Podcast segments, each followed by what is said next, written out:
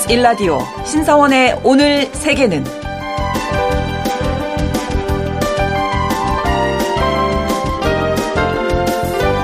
안녕하십니까. 아나운서 신상원입니다. 오픈 AI에서 개발한 인공지능 모델인 챗 GTP가 작년에 처음으로 등장한 이후에 인공지능이 큰 화두로 떠올랐습니다. 인공지능 AI가 어디까지 발전할 수 있을지, 그리고 인공지능을 탑재한 기계와 인간은 어떻게 공존할 것인지 등 다양한 논쟁이 계속 이어지고 있는데요. 추천 알고리즘, 자율주행 자동차, 가상인간, 메타버스 등 최근 우리가 누리고 있는 편리한 혜택과 새로운 경험들이 모두 AI에 기반하고 있는 걸 보면 새로운 기술과 인간이 자연스럽게 공존할 수 있겠구나 싶지만요. 반면 이 AI가 인간의 일자리를 뺏을 거라는 막연한 두려움이라든지 AI로 만든 가짜뉴스의 피해 등 부작용에 대해서 경고하는 목소리도 높습니다. 결국 사람이 기술을 어떻게 활용하는가가 미래 사회의 모습을 결정하는 가장 중요한 지점이 아닐까 싶습니다. 오늘 아침 전해진 국제사회 뉴스, 잠시 후 오늘의 헤드라인 뉴스와 오늘의 키워드로 정리해드리고요. 통신원 취재 수첩에서는 다음 달에 총선을 준비하고 있는 파키스탄 소식 전해드립니다. 그리고 오늘 글로벌 이슈에서는 올해 우리가 주목해야 할 AI 트렌드, 그리고 AI에 관한 여러 논쟁에 관해서 짚어보겠습니다. 1월 25일 목요일 KBS 일라디오 신성원의 오늘 세계는 시작합니다.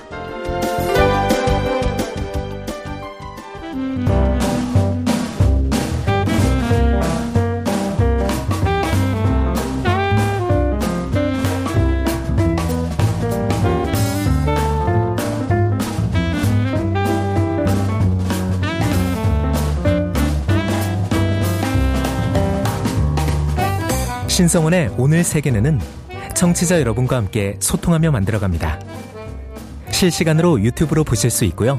여러분의 의견도 기다립니다. 짧은 문자 50원, 긴 문자 100원이 드는 샵 9730. 라디오와 콩 앱으로 많은 의견 보내주십시오.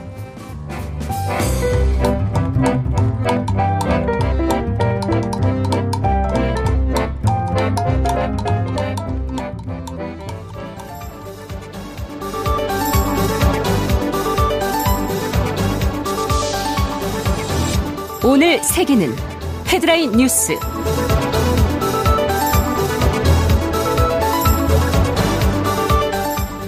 우크라이나 포를 태운 러시아 송기가 추락했습니다. 현지 시각 24일 우크라이나 포를 태운 러시아 공우 송기가 러시아 벨고로드에서 추락해 탑승자 전원 사망했습니다. 러시아 국방부는 사고 항공기는 포로 교환소로 향하고 있었고 우크라이나 전쟁포로 65명, 러시아 군인 3명, 러시아 승무원 6명을 데리고 있었다고 밝혔습니다. 러시아 측은 우크라이나가 수송기를 고의로 격추했다고 주장했습니다. 반면 우크라이나는 러시아와의 포로 교환이 예정돼 있었지만 벨고로드 주변의 영공 보안을 보장 요청받지 못했다면서 수송수단과 경로에 대한 정보를 받지 못했다고 항변했습니다. 유럽연합이 외국인의 영내 투자 심사를 강화합니다. 유럽연합이 유럽연합의 이익이나 세계 안보를 해치는 회원국의 역외 투자를 구체적으로 모니터링하는 규제 방안과 함께 외국인의 영내 투자에 대해서도 심사를 강화합니다. 유럽연합 집행위원회는 24일 날 경제 안보 전략 패키지를 채택했는데요. 외국인 직접 투자는 유럽연합의 안보, 공공질서에 위험을 초래하는지 심사할 회원국에 규정을 조화롭게 손보도록 권고했습니다. 또한 모든 회원국이 반드시 심사해야 할 범위도 정하기로 했습니다. 유럽연합은 이 밖에도 이중 용도의 물품을 비롯한 각종 연구개발 지원도 강화할 예정인데요. 첨단 제품과 독극물, 핵 미사일 기술 등 군사적으로 쓰일 수 있는 이중 용도 물품은 현재 회원국마다 제각각 수출 통제를 유럽연합 차원에서 통합할 방침입니다. 정부의 경제 개혁 정책에 맞서서 아르헨티나 노동계가 5년 만에 총파업에 나섰습니다. 아르헨티나 최대 노조인 노동총연맹은 현지 시각으로 입살, 재정 긴축, 공, 공기업 민영화 등 하베르 밀레이 대통령의 경제 정책을 위해서 12시간 동안 총파업을 단행했습니다. 이번 파업으로 상점과 은행, 병원 대부분이 문을 닫았고 항공편 수백 병이 결항됐는데요.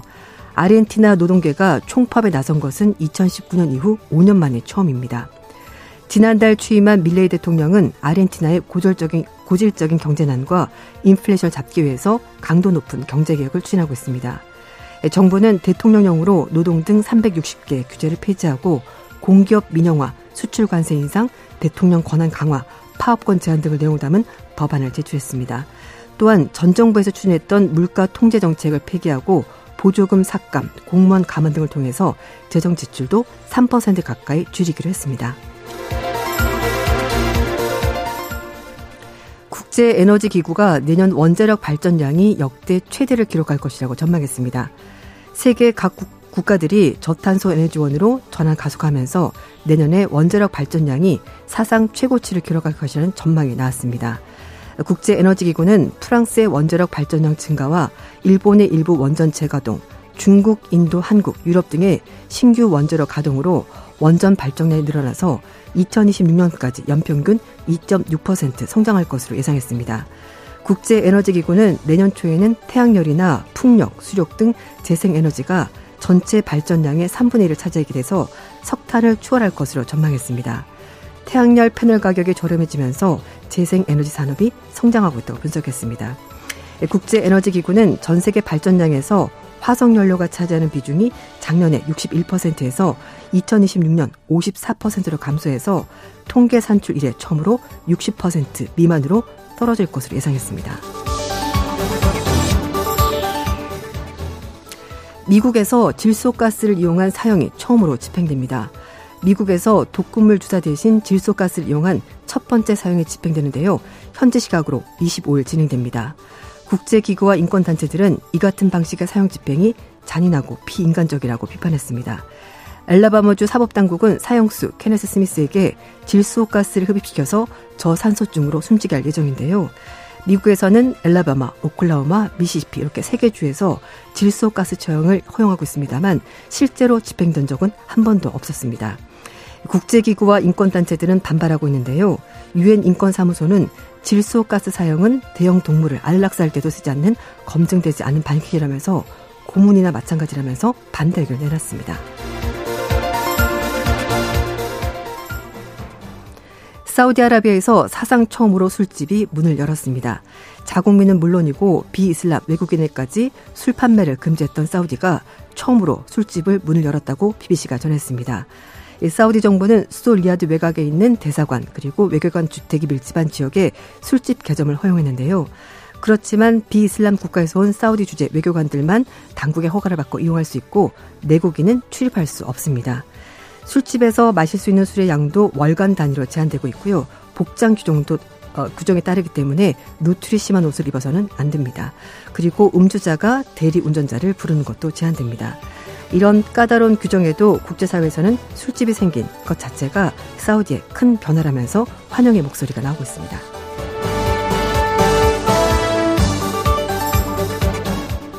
KBS 1라디오 신성원의 오늘 세계는 오늘의 헤드라인 뉴스로 시작했습니다. 오늘은 외신캐스터 조윤주 씨와 함께합니다. 어서 오세요. 네, 안녕하세요. 자, 오늘의 키워드 살펴볼 텐데 어, 첫 번째 키워드 리턴 매치. 네. 저 미국 얘기예요. 네. 대선. 네. 한 사람은 떠나기 싫고 한 사람은 돌아오고 싶고 아, 예. 그래서 이제 만날 수밖에 없는 음, 상황이 된 건데요. 뭐 아시겠습니다만 트럼프 전 대통령과 바이든 대통령 음. 만날 것 같습니다. 아무래도 그렇죠. 네, 지금 11월 대선에서 재선 노리는 조 바이든 그리고 이제 공화당 대선 후보로 지금 유력시 되고 있는 트럼프 전 대통령이 아, 만날 것 같습니다. 그래서 바이든 쪽에서도 리턴 매치 준비에 어. 들어갔다고 하는데요. 미국의 정치 전문 매체 더힐은 바이든 대선 캠프가 어, 이제 미국인들에게 바이든과 트럼프 사이에 분명한 선택을 촉구하는데 초점을 맞추고 있는 것 같다라고 이제 보도가 나왔는데요. 네. CBS 뉴스에 따르면은 바이든 대통령은 자신의 오랜 연설문 작성자인 마이크 도닐런과 2020년 대선 당시 선거 운동에서 중책을 맡았던 제니퍼 오말리 딜런 이렇게 해서 백악관 핵심 참모 두 명을 선거 운동 음. 캠프에 이제 합류시키기로 결정을 했다고 합니다. 네. 뭐 아이오와 코커스 뉴햄프셔 프라이머리 지금 네. 트럼프 전 대통령이 뭐 경선에서 연속으로 승리를 해서 네. 좀 굳어 져가는 분위기가 음. 아닌가 뭐 이런 생각도 좀 들고요. 네, 맞습니다. 이제 아이오와 UFC가 막 사실 두 개밖에 안 치러졌습니다만 네, 네. 연속으로 이기니까 분위기를 타는 게 있지 않습니까? 네. 그래서 일단 뭐 이 두 경선에 배치된 그러니까 배정된 대의원 수가 62명, 그러니까 전체 음. 2,429명의 3%도 안 되긴 합니다만 그러나 2연승했다는 뭐 기세, 네. 그렇죠. 모든 2위와 좀 차이가 좀 맞아요. 있더라고요. 어, 그리고 지지 격차도 있고 네. 그리고 또 전국적인 지지를 감안할 때 음. 지금 여론조사에서 계속 트럼프 대통령 50% 이상 나오잖아요. 이런 여러 가지를 감안했을 때 아, 승부가 끝났다. 아마 공화당은 트럼프 전 대통령이 될 것 같다고 음. 민주당에서도 파악을 했고 그래서 바이든 대통령도 거기에 맞춰서 네. 전략을 짤 것으로 보이는데요. 네. 어, 말씀하신 것처럼 이제 공화당 내 경쟁자인 니키 헤일리 저 유엔 주재 대사가 아, 좀 지지율이 좀 많이 음. 떨어지죠. 그래서 두 사람이 어, 헤일리 대사가 과연 얼마만큼 따라올까 좀 희박하지 않냐 뭐 이런 얘기 나오거든요. 그래서 음. 이 바이든 대통령도 뉴햄프셔 프라이머리 개표가 진행 중인 상황에서 아, 트럼프 전 대통령이 공화당 후보가 되는 것은 분명하다 이렇게 오, 말을 했고요. 그렇군요. 그러면서 이것보다 더 위험한 것은 없다라고 말하면서 사실상 아, 트럼프 전 대통령과 음. 자신의 대결을 기정사실화했습니다. 네. 자 그렇다면 이제 앞으로 또뭐 네. 많은 전쟁 아닌 전쟁이 일어날 것 같은데 바이든 대통령이 어떤 부분 트럼프 전 대통령이 어떤 부분을 공격하게 될까요? 네, 이제 앞에 말씀드린 것처럼 위험하다. 그러니까 미국 자체가 위험하다. 위험해질 수 있다. 이제 그런 얘기 하는 건데요. 이 얘기는 미국이 민주주의의 상징인데 이게 흔들 위험이 있다. 어, 위기에 음. 봉착할 거다. 이런 부분에 좀 주력할 것으로 보입니다. 네. 어, 가장 큰 사건 모두가 아시겠습니다만 2021년 의회 난입 사건인데요. 네. 물론 본인은 아니라고 하긴 합니다만 어쨌든 트럼프 전 대통령 지자들이 어, 의회에 몰려가서 폭력을 행사한 네. 사건이거든요. 그래서 이것 때문에 결국 미국의 자유민주주의가 흔들렸다라는 것이 문제가 됐고요. 그래서 이런 사람이 미국의 대통령이 되는 것은 부적절하다고 음. 민주당에서는 공격할 것으로 보입니다. 네. 그리고 일단 정책 면에서는 또 잘한 거 얘기해야 되는데요. 바이든 대통령 측에서는 바이든노믹스, 그러니까 바이든의 경제 정책 성과를 홍보하는 동시에 또 낙태 자유권에 대해서 어. 공화당은 또 반대하고 있고 민주당은 네. 지지하기 때문에 이걸 가지고 다시 한 번더 어, 사람들의 선택권 이런 것들을 어, 강력하게 드라이브를 걸 것으로 보입니다. 네. 여성 유권자들 마음도 좀 잡아보겠다 하는 아, 것이 그러네요. 네. 민주당의 음. 전략이라고 하네요. 네. 대선 재대결 가능성이 높아지고 있는데 네. 어떻게 될지도 지켜봐야 되겠습니다. 자, 두 번째 키워드는 무서워서 장사를 못 하겠어요. 네. 어, 느 지역 이야기인가요? 네, 여기 캘리포니아 지역에 요즘 범죄가 증가하고 아, 있다고 합니다. 그리고 네. 우리가 이제 뭐 캘리포니아 그러면 늘 네. 반짝이는 태양, 네, 좋은 네. 날씨 맞아요. 이런 거 생각 많이 하는데 사실 이 지역이 요즘에 그 음, 좀비 마약이라고 해서 좀 강한 아. 그 진통제 그걸 이제 많이 먹으면 사람들이 좀 길거리 돌아다니고 어. 홈리스도 많고 그러다 네. 보니까 범죄까지 같이 증가를 하고 있는데요. 음. 미국의 3대 햄버거 브랜드 중 하나인 인앤아웃 버거가 네. 3월 달에 캘리포니아주 오클랜드 지점을 폐점하기로 결정을 어. 했다고 합니다. 어. 1948년 회사 창업 이래 폐점은 이번이 처음이라고 하는데요. 절도 등 범죄 때문에 어. 무서워서 장사를 할 수가 없다라는 겁니다. 물론 손님들도 좀 안전에 위협이 있고요. 그래서 그렇죠. 네. 어, 회사 측은 어. 좀더 안전한 환경을 조성하기 위해서 반복적인 조치를 취했는데도 음. 그럼에도 불구하고 고객들도 직원들도 여러 가지 범죄에 노출이 돼 있다고 밝혔는데요. 네. 뭐 차량 털이 이런 것도 있고요. 재산적인 어. 피해도 있었고 뭐 절도, 무장 강도 이런 피해가 계속해서 있었다고 합니다. 음. 그래서 오클랜드 지점은 20년 동안 영업을 했다고 하는데요. 결국 네. 3월 24일 날 문을 닫기로 결정을 했고 이 오클랜드 점은 음 그이 도시 내 유일한 인앤아웃 매장을 이제 공항 인근에 음. 있었는데요. 해당 지점에 있던 직원 100여 명은 샌프란시스코 인근 식당으로 옮기거나 일부는 또 일자리를 잃게 된다고 합니다. 음. 네. 아 근데 아까 말씀해 주신 대로 캘리포니아면 미국에서도 네. 살기 좋은 곳으로 알려져 있는데 어, 범죄가 극성이군요. 네, 맞습니다. 이 오클랜드 지역 범죄는 최근에 급격히 증가하는 추세라고 하는데요. 네. 오클랜드 경찰국 자료를 보면 2023년, 그러니까 작년입니다. 오클랜드 지역의 절도 사건이 전년 대비 무려 23% 증가했다고 음. 해요. 그리고 같은 기간에 자동차 절도 사건도 44%나 늘었다고 합니다. 네. 이 인앤아웃 오클랜드점 주차장은 차량 절도로 악명이 높은 곳이라고 하는데요. 아. 한 고객이 매장 리뷰에서 인근에서 일하고 있는데 지난 5년 동안 적어도 자기가 본 것만 해도 100번 이상의 아. 절도 시도를 봤다. 이렇게 아, 주장했다고 합니다. 심하네요. 네. 네. 그래서 이 이 버거 회사가 미국 전역에서 400개 정도 지점을 가지고 있다고 하는데요. 네. 어, 스타벅스 같은 유명 프랜차이즈도 범죄 우려 때문에 최근에 오클랜드 포함해서 미국 여러 도시에서 어, 음. 어, 점포문을 닫았다고 합니다.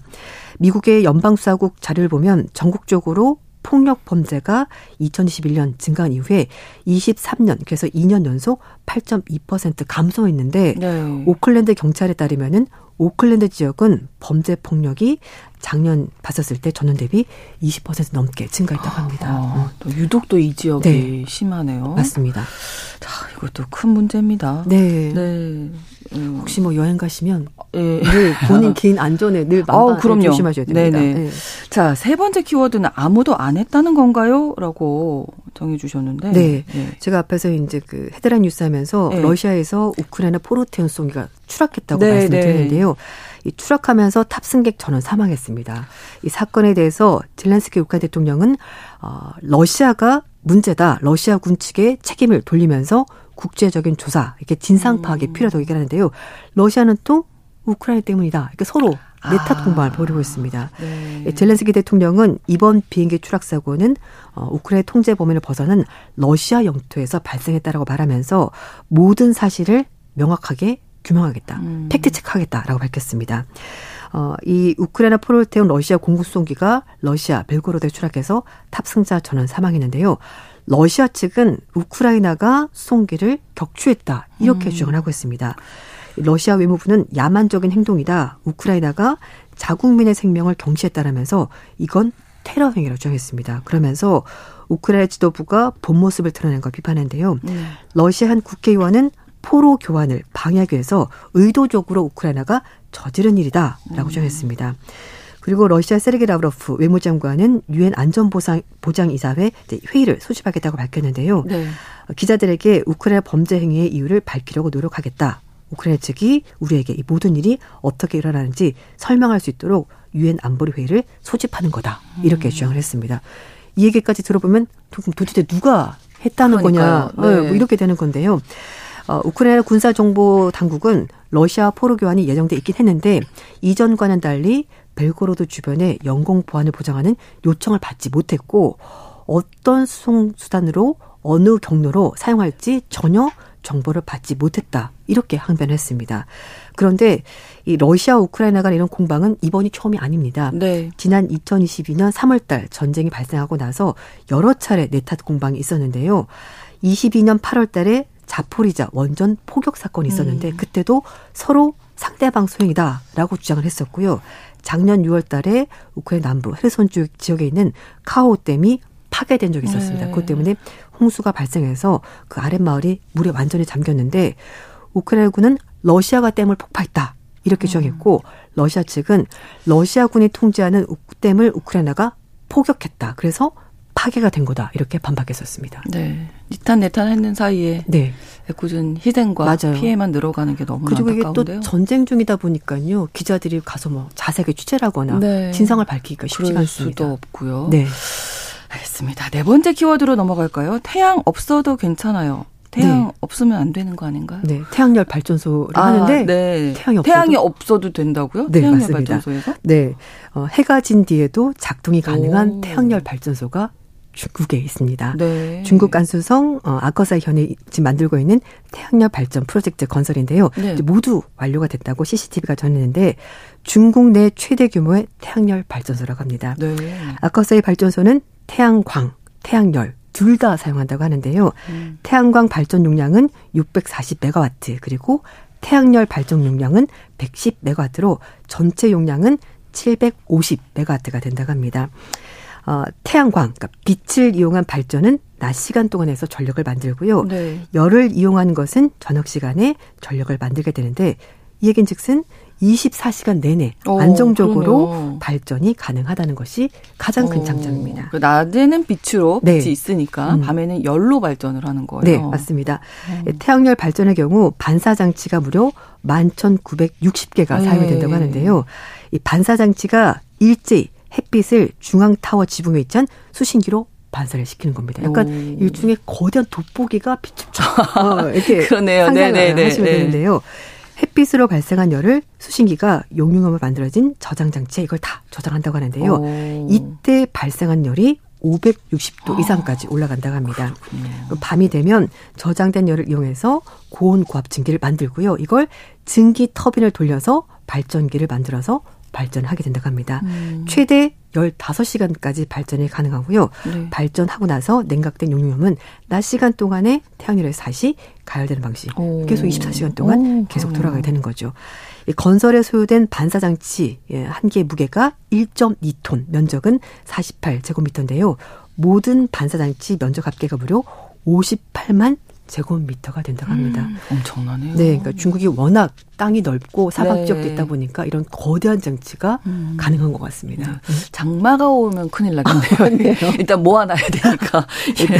맞습니다. 이런 생각도 한번 해보게 되고요. 그 생각 좀 예. 못했네요. 네. 자, 다음 다섯 번째 키워드 연봉 1억짜리 로봇이 있다고요? 네, 맞습니다. 어, 글로벌 자동차 업체 BMW가 생산 라인에 휴머노 로봇을 투입하기로 했습니다. 네. 그 자동차 업계 평균 연봉 좀 찾아봤습니다. 음. 평균이긴 합니다만 어쨌든 9천만 원 초반대에서 1억 가까이 된다고 합니다. 근데 어, 일본 토요타가 좀 쌉니다. 9,100만 우리 돈으로 뭐 음. 닛산 8,700만 원 그리고 BMW는요 연봉이 평균 연봉이 우리 돈으로 9,930만 원. 1억에서 어. 70만 원 빠집니다. 그러네요. 네. 네, 부럽습니다. 아, 네, 어쨌든 네. 네. 어. 네. 물론 경력이 예. 많이 쌓여야 되긴 하겠죠. 그러, 그렇습니다. 네, 네, 네. 그래서 BMW가 미국 캘리포니아에 있는 어, 로봇 스타트업 피규어가 만든 휴머노이드 로봇을 사우스캐롤라이나주 어, 스파턴버그 음. 공장에 투입한다고 하는데요. 네. 휴머노이드 로봇은 말 그대로 사람처럼 생긴 그렇죠. 로봇입니다. 네. 머리, 팔, 다리 다 있는데요. 어. 이렇게 휴머노이드 로봇을 생산라인에 투입하는 것은 이번이 처음이라고 합니다. 어. 음, Figure One이라는 모델인데요. 네. 전기 동력으로 움직이고 키가 170cm, 몸무게 60kg. 음. 뭐 남자로 치면 조금 아담한 사이즈 예. 이렇게 될것 같은데요. 네. 20kg의 물, 물건을 들어 올릴 수가 있고 한 번 충전하면은 5시간 동안 작동한다고 하는데요. 음. 지금 단계적으로 공장 배치해서 로봇을 훈련시키고 있다고 합니다. 네, 뭐 필요한 부분도 있겠지만 또 일자리를 누군가는 잃게 되는 건 아닌가 또 이런 네, 생각도 맞아요. 네, 좀 해보게 됩니다. 음. 오늘의 헤드라인 뉴스와 키워드까지 조윤주 외신캐스터와 함께했습니다. 오늘 고맙습니다. 네, 감사합니다. KBS 일라디오 신성원의 오늘 세계는 일부 마무리하겠습니다. 11시 30분부터 일부 지역에서 해당 지역 방송 보내드리고요. 데인 포게버그의 롱거 노래 전해드립니다.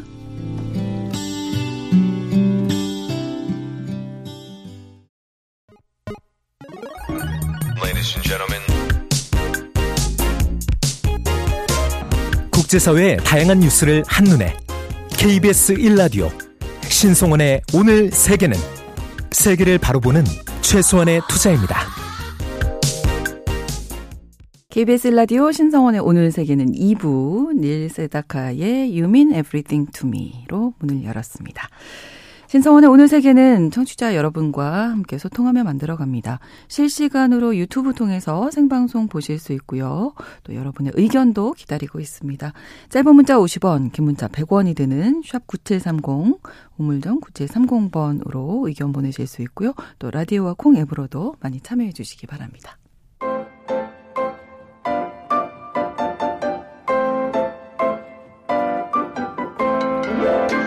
통신원 취재 수첩. 통신원 취재 수첩에서 오늘은 파키스탄으로 가봅니다. 파키스탄에서는 다음 달이죠. 2월 8일에 총선을 앞두고 있는데요. 그런데 테러 공격이 잇따르고 있어서 이를 방지하기 위해서 막기 위해서 아주 분주하다고 합니다. 파키스탄 박성준 통신원 연결해서 현지 상황 들어보겠습니다. 안녕하세요. 안녕하세요. 네, 파키스탄 한국은 많이 춥습니다. 파키스탄도 그런가요? 날씨 어떻습니까?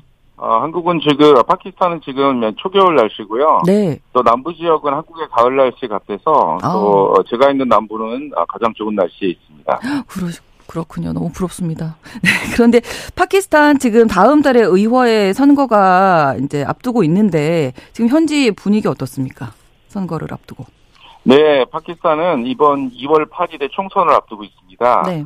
현재 파키스탄은 어, 정책 운영 실패 등 음, 경제난 계속 지속되고 있고 또 작년 4월에 의회 불신임 가결로 총리직에서 물러난 임란칸 총리가 부패죄로 수감되어서 지지자들의 반발과 여러 가지 정치적 불안 음. 상황이 계속되고 있습니다. 네.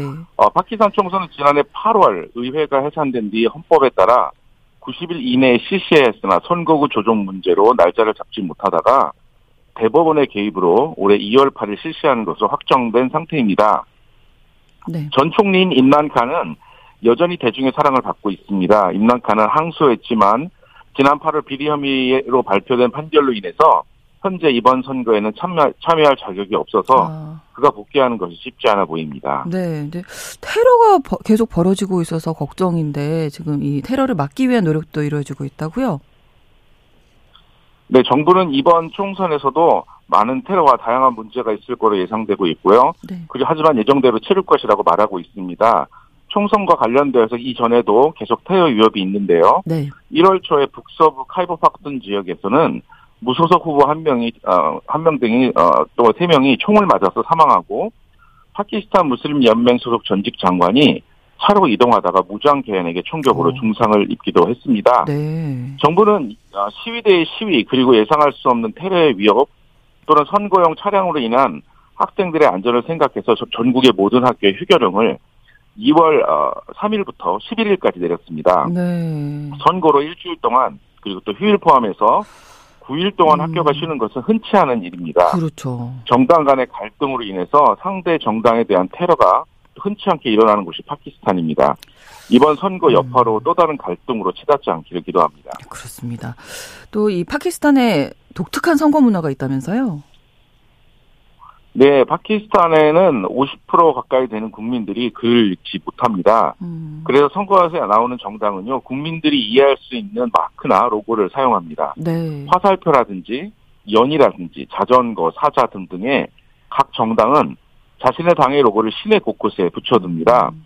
사실 대부분의 유권자들은 사람보다는 당을 따라가는 경우가 많기 때문에 각 당은 아, 자신들의 당의 로고를 유권자들의 생각에 각인되도록 음. 노력합니다. 네. 예를 들어서 크리켓 국민 영웅인 인만칸 전 국무총리가 이끄는 PTI 당은 네. 심벌이 크리켓 배트입니다. 아, 또한 그, 예. 어, 선거용으로 나오는 군소 정달 등도 심벌 로고로 인해서 시내는 거의 다양한 그림과 로고로 현재 가득합니다. 그렇군요.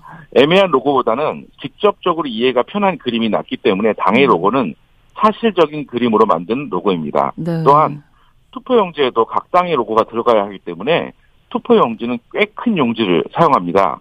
음. 어찌 보면은 아, 레트로 느낌도 나기도 합니다.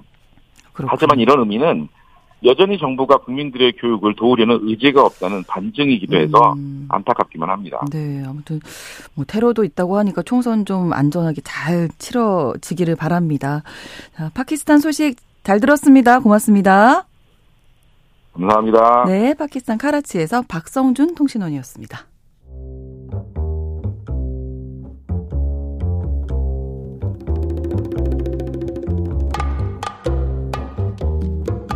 세계를 알면 우리가 보입니다. KBS 1라디오 신성원의 오늘 세계는 글로벌 배송으로 빠르게 찾아갑니다.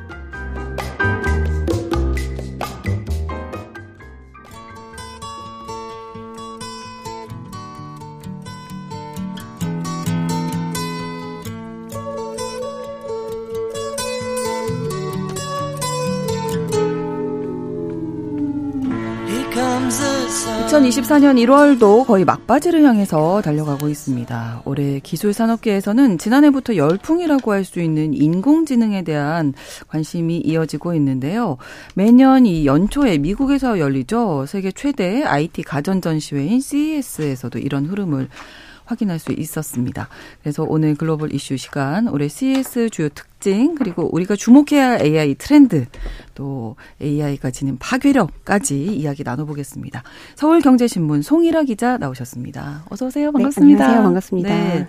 CES 이거 뭐 세스라고도 하던데 네. 예 간단히 좀 정리를 해볼까요? 매년 연초에 이제 대규모 행사가 맞아요. 열리잖아요. 우리나라에서 굉장히 유명하죠. 그렇죠. 네, CES는 매년 1월 미국 라스베가스에서 열리는 세계 최대 IT 음. 가전 박람회인데요. 네. 이 CES 뭐 세스라고도 하고 C쇼라고도 하고 하는데 Consumer Electronic Show의 준말이에요. 음, 그렇군요. 1967년에 이제 처음 이제 개, 개최가 됐는데 처음에는 라디오 제조 업체들이 모여서 만든 행사였어요. 네. 네. 이런 게 뭐 TV와 라디오가 이제 주인공이 된 행사에서 이제 시작이 됐다가 이후에 뭐 전축, 카메라, 뭐 오디오 스피커 이렇게 기술이 발전이 되면서 전축을 그렇죠. 전축 아주 오랜만에 들어보네요. 그렇죠. 전축. 예. 이후에는 이제 각종 소비자 가전들 또 음. 자동차, 로봇까지 이렇게 합세를 하면서 네. 전 IT 기술 영역으로 확장을 해 나가면서 지금의 행사 최, 글로벌 최대 IT 행사로 음. 자리매김했고요. 네. 매년 초에 전 세계 기업들이 이제 라스베가스로 총출동합니다. 그렇죠. 그래서 라스베가스에서는 아주 중요한 재원이에요. 아, 이 행사가. 그러네요. 그래서, 네, 그래서 미국의 뭐 미래의 기술 트렌드를 선보이는 이제 기술의 혁신 기술의 장이라고 음. 하시면 될 보시면 될 것 같고요. 네. 올해는 역시 1월 9일부터 12일까지 열렸는데요. 네. 전 세계 150개국에서 4,300개가 넘는 아, 기업이 참석을 아, 했습니다. 네, 참관 인원만 해도 13만 5천 명 수준이었고요. 음. 코로나 팬데믹 이후에 가장 많은 기업과 사람들이 참가를 했다고 해요. 그래서 우리 기업들도 매년 이제 참가 기업이 증가를 해서 올해 참가 기업 중에서 우리 기업이 거의 800개 정도. 예, 스타트업들도 정말 많이 가고요. 네. 연초에는 이제 미국 가서 많이 만나시더라고요. 어, 그러네요. 예, 예. 미국에서 신년 인사도 좀 하시고. 맞아요. 그래서 또 거기 가면 또 기분도 좋잖아요. 네. 정보도 교환하시고. 네, 그래서 우리 기업 참가 수가 미국, 음. 중국에 이어서 세 번째로 이제 아, 많았습니다. 네. 그럼 올해 CES를 한마디로 표현하면 어떻게 좀 정의 내릴 수 있을까요? 어, 사실 저는 CES를 이제 작년, 재작년에 갔었고 올해는 안 갔었는데 아, 네. 올해는 그리고 정보가 너무 넘쳐서 사실 가지 않아도 간 것처럼 보이더라고요. 네. 올해 CES를 제 기준에서 한마디로 표현하자면 네. 모든 곳에 AI가 있었고 음. 하지만 아무데도 AI가 없었다. 오. 이렇게 표현을 하고 싶어요. 네. 왜냐하면 인공지능이 전 세계적으로 지금 굉장히 큰 이슈잖아요. 그렇습니다. 실제 이 기술이 뭐 산업혁명, 뭐 인터넷의 발견에 뭐 비견될 정도로 음. 엄청난 파급력을 갖고 있다는 얘기 아마 많이들 들어보셨을 텐데요. 네. 근데 제가 작년에 CS에 갔을 때만 해도 네. 오픈 AI가 그 인공지능 챗보 서비스인 챗 GPT를 내놓은 지 한 달이 지났을 때였어요. 아, 네. 그래서 근데 그때도 이 너무 사람들이 흥분해가지고 아, 이게 뭐야 뭐야 뭐야 하면서 그렇죠. AI 뭐 해야 되는 거 아니야 이런 음. 이제 그런 긴장감이 느껴졌었는데 잘 모르면 도태되는 것 같고 그렇죠. 예.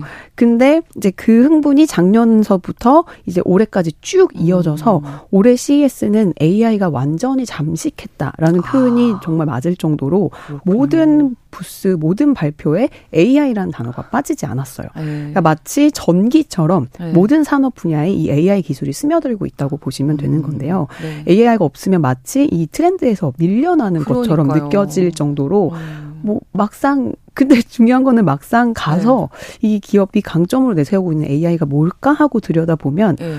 무릎이 무릎을 탁 칠 정도로 도입한 기업은 잘안 아, 보였어요. 아, AI는 들여오긴 했는데 네. 아직 어떻게 활용하는 게 좋은지는 그렇죠. 잘 모르는 거예요. 맞아요. 그래서 어. 지난해 이제 폭발적으로 발전한 그 각종 기초 언어 모델들을 네. 이제 각 기업에 어떻게 서비스에 넣고 또 어떤 방식으로 사용자들을 편리하게 음. 해줄지 한창 이제 고민하고 연구 중인 모습을 느낄 수 있었고요. 네. 네. 뭐 이제 대단한 사실 모델은 정말 굉장한 기술일 뿐 이거 상용화해서 그렇죠. 성공해서 수익을 낼 수 있느냐가 사실 기업들한테는 굉장히 중요한데 또 다른 얘기여 가지고 그런 네. 측면에서는 아직까지는 AI 가 좀 없었다. 어, 미성숙하지 않았나 아, 아직. 예. 네, 그렇게 느꼈습니다. 모든 곳에 AI가 있었고 아무데도 AI가 없었다라고 정리를 해 주셨는데 좀 주목할 만한 기업은 어떤 곳이 있었을까요? 네, 어, 정말 여러 뭐 아까 뭐 4천 개 넘는 기업이 네, 참석할 네, 네, 정도로 정말 다양한 기업들이 뭐 대기업부터 중소기업, 뭐 스타트업들까지 다 참석을 하는데 그 CES가 보면은 그 전 세계 이제 제품 전시도 많이 하지만 keynote라고 해가지고 네. 이제 강연식의 연설을 이제 쭉 그 스케줄이 돼 있거든요. 아. 그래서 여러 기업들이 나와서 하는데 네. 이 개막식에 최초로 기조 연설을 하는 기업이 누구냐? 아. 사실 굉장히 큰 이슈예요 매년. 네. 네. 그래서 이 매해 주최 측이 가장 중요하게 생각하는 기술 트렌드와 또 이 아젠다를 가져가는 기업이 이제 최초 기조 연설자로 선정이 그렇겠죠. 되기 때문인데요. 네. 올해 개막식 기조 연설은 바로 화장품 제조사 로레알 그룹이 오. 했습니다.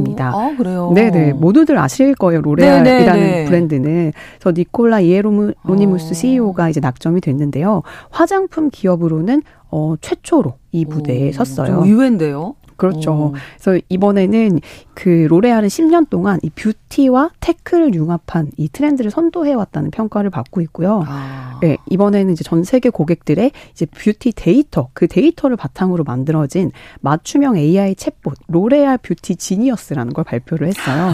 보면은 보면은 뭐 예를 들어서 10시간 동안 내가 비행기를 타고 와서 피부가 너무 건조해. 네. 어떻게 할까라고 이제 물어보면 네. 이 챗봇 뷰티 챗봇이 대답을 해 주는 거죠. 어, 사진 좀 보여줘 봐요. 네 얼굴 사진 좀 보여 주고 사진을 올리면은 이제 본인들이 갖고 있는 그 데이터를 기반으로 네. 지금 당신의 피부 상태는 어느 정도고 여기에서 뭐 수분이 얼마나 부족하고 이런 거를 다 판단을 해서 이제 화장품을 추천해 주고 뭐 약간 그런 식의 서비스예요. 예. 그리고 사실 실제로 써보지 않아서 이게 얼마나 도움이 되는지는 아직 모르겠지만 어, 그래도 지금 음. 설명만 들어봐도 어 좋겠다는 네네. 생각 드는데요. 그렇죠. 아무 네. 뭐 제 주치의가 있는 것도 예. 아니고 그래서 정말 다 이게 자세한 사진을 올려놓으면은 음. 그렇게 데이터가 사실 굉장히 중요한데 그렇죠. 이 로레알이 오래된 기업이니까 데이터 축적된 데이터들이 많을 거잖아요. 그렇죠. 그럼 AI 아. 성능이 올라갈 수밖에 없거든요. 예. 그래서 그런 이제 AI beauty 를 음. 설명을 했고 그다음에 또 집 앞 어 집에서 간편하게 뿌리 염색을 할 수 있는 염색기기도 네, 드려. 저 갑자기 눈이 반짝반짝. 저도 이게 관심이 그냥 네. 빛같이 생겼는데 오. 싹 이렇게 칠하면은 뿌리 염색이 되더라고요. 아, 너무 좋은데요? 네, 그리고 또 뭐 적외선을 활용해서 네. 모발 손상을 줄이면서 더 빨리 물기를 말릴 수 있는 헤어 드라이 같은 것도 오. 공개를 했는데 예, 이게 뭐 다이슨이랑 얼마나 예, 비견이 되냐 뭐 이런 것들이 어. 이슈가 됐었는데 아직 이게 판매는 안 되고 있어요. 예. 근데 저도 좀 혹하더라고요. 그러니까 한번 써보고 싶더라고. 개막식 기조연설 할 만했다. 아, 그렇죠, 그렇죠. 생각 생각이 드네요. 뷰티와 네, 테크를 합 맞아요. 해서. 작년에는 이 개막식 기조연설을 어. 농기계 회사인 존디어가 했어요. 아. 그 이것도 처음이었어요. 농기계 기업이 정말 오래된 농기업 농기계 기업인데 어. 개막식 기조연설을 했다는 것도 굉장히 놀라웠고 네. 코로나가 한창이던 2022년에는 네. 이 코로나 그 진단 키트를 개발했던 healthcare healthcare 기업인 애보트가 음. 기조연설을 했고요. 네. 모든 기업은 결국에는 궁극적으로 그러니까 분야가 다 나뉘어 있지만 음. 뭐 제조업이든 서비스 서비스업이든 다 기술 기업이다. 그러네요. 예, 업권의 그 선이 참 경계가 무너지고 있다. 음. 이렇게 해석하시면 좋을 것 같아요. 그럼 기억에 남는 제품이 혹시 있으셨을까요? 아 저는 사실 개인적으로 로봇 제품들에 음, 관심이 음, 많아가지고 네. 네. 로봇이 그리고 작년이 작년과 재작년에는 이 네. 미중 갈등 때문에 중국 기업이 거의 참석을 안 했었거든요. 아. 근데 올해는 중국 기업이 다시 살아나가지고 음. 두 번째로 많은 기업이 참석을 했는데 네. 이 중국 기업들의 로봇 제품들이 훌륭하더라고요.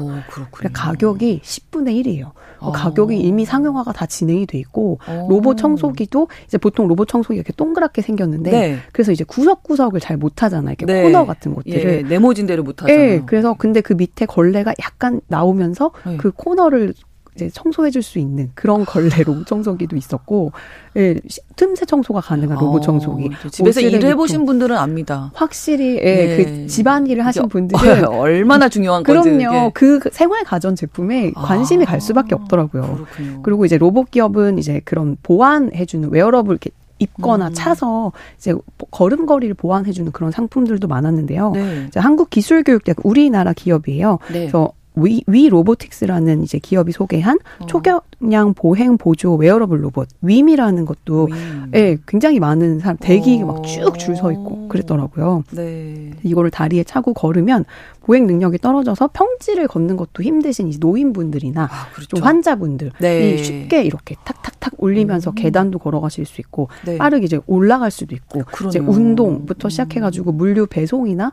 건설 작업자들한테도 아, 굉장히 무거운 짐 많이 드시니까 유용할 것 같아요. 아. 제가 작년에 이거 독일 기업도 이런 걸 발표를 했었는데 아, 그거를 네. 입고서는 정말 네. 무거운 거 들어봤거든요. 아, 해보셨어요? 절반 가까이도 힘이 안 들어가요. 그냥 그래요? 띵 하고 들려요. 오, 그래서 이런 신기해요. 것들이 참 가격이 떨어져서 상용화가 되면 그런 오. 건설 현장에서는 참 유용하게 쓰이겠다. 이제 이런 제품들이 눈에 띄더라고요. 네. 그러니까 AI가 이제 모든 기업들이 다 이제 응용하고 있지 않나 네네. 이런 생각이 드는데 계속 또 진화를 할 거고요. 올해 우리가 좀 눈여겨볼 기술은 어떤 게 있을까요? 어, 올해도 역시 AI가 계속 갈 텐데 네. 올해는 on device AI라는 단어 하나는 확실히 기억해 주시는 어, 게 좋을 것 같아요. on device AI. 네, 이게 뭐냐면 네. 작년에는 이제 챗 GPT부터 시작을 해서 이 생성형 AI라고 불리는 음. 다양한 기초 AI 모델들이 꽃을 피웠던 시기라면 네. 올해는 이 모델을 이용해서 구체적으로 그래서 내 삶에 어떻게 편리하게 그렇죠. 만들어 줄 건데라고 해서 그거를 현실화시키는 기기와 음. 서비스들이 폭발적으로 늘어날 것이라는 전망이 나오고 있는데요. 네. 이 on device AI라는 개념이 쉽게 말하면 우리가 뭐챗 GPT를 쓰고 싶다 하면 네. 뭐 인터넷에 챗 GPT를 검색해 갖고 서비스를 이용하거나 그렇죠. 아니면 애플리케이션을 다운을 받아서 네, 쓰거나 네. 하잖아요. 네. 근데 이제는 이 기기 안에 AI 모델이 그냥 자동으로 탑, 아, 탑재가 되는 거예요. 네. 그래서 아예 찾지 내, 않아도 돼요. 그렇죠. 아예 내 기기에 이 AI 기술이 내장이 돼 있어서 아. 바로바로 쓸수 있게 하겠다는 거고요.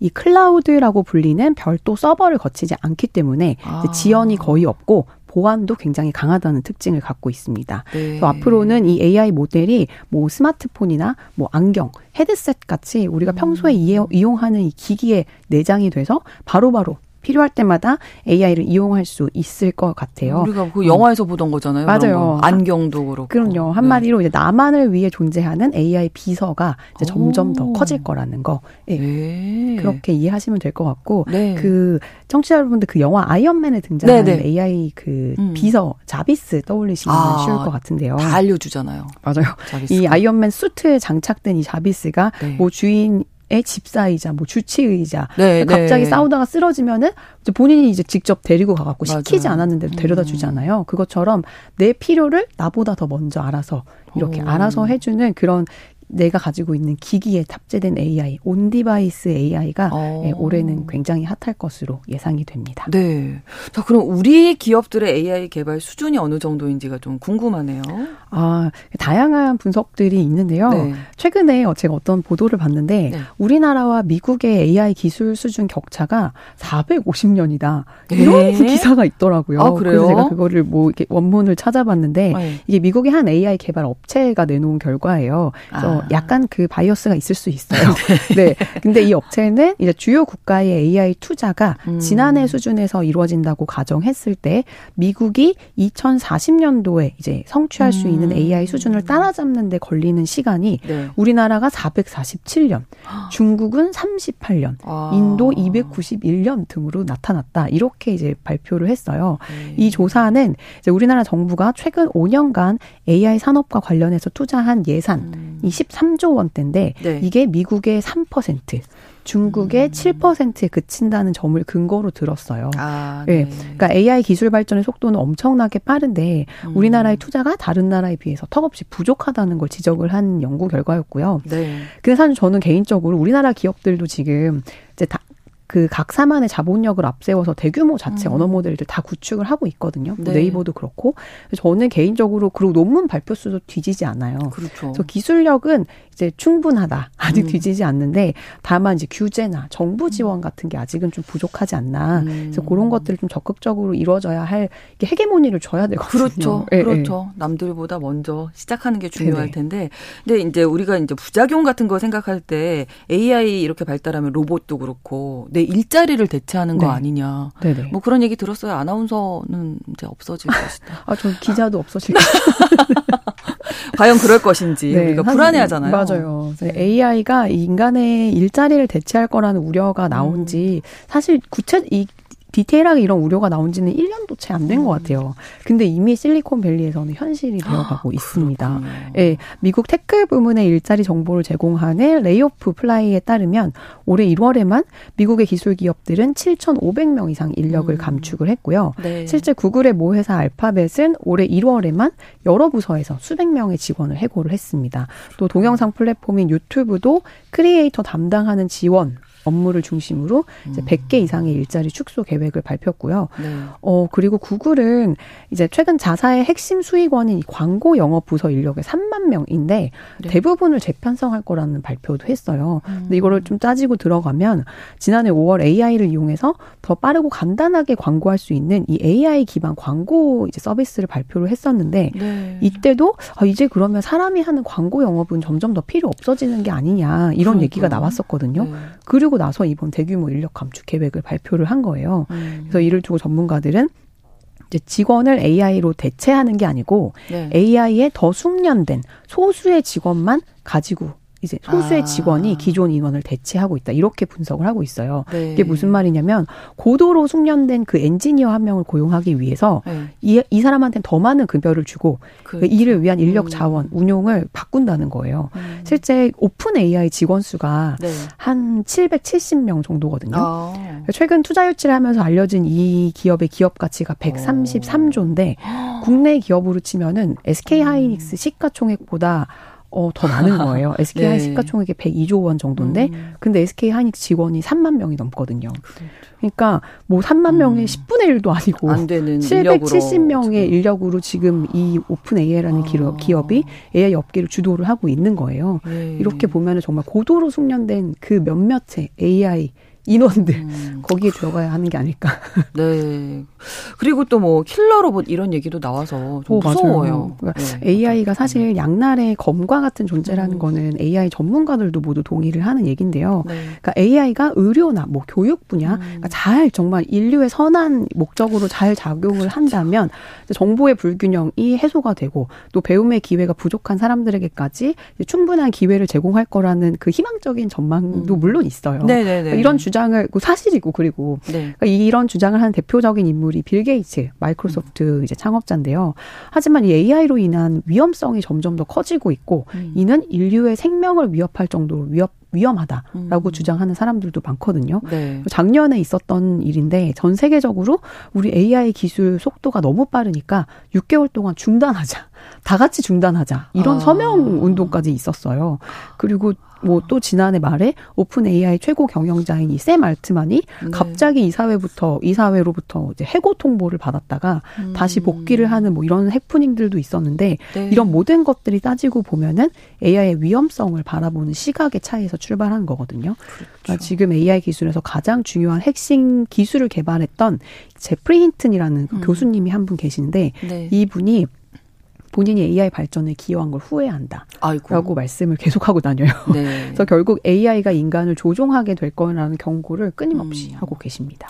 그러니까 후회하지 않도록 어떻게 기술을 우리에게 도움이 되도록 잘 이용할 것인가 네. 앞으로의 과제가 아닌가 싶습니다. 오늘 글로벌 이슈에서 AI 트렌드 아, 아, 살펴봤습니다. 서울경제신문 송일아 기자와 함께했습니다. 고맙습니다. 감사합니다. KBS 일라디오 신성원의 오늘 세계는 오늘 순서 마치고요. 저는 내일 오전 11시 5분에 다시 오겠습니다. 고맙습니다.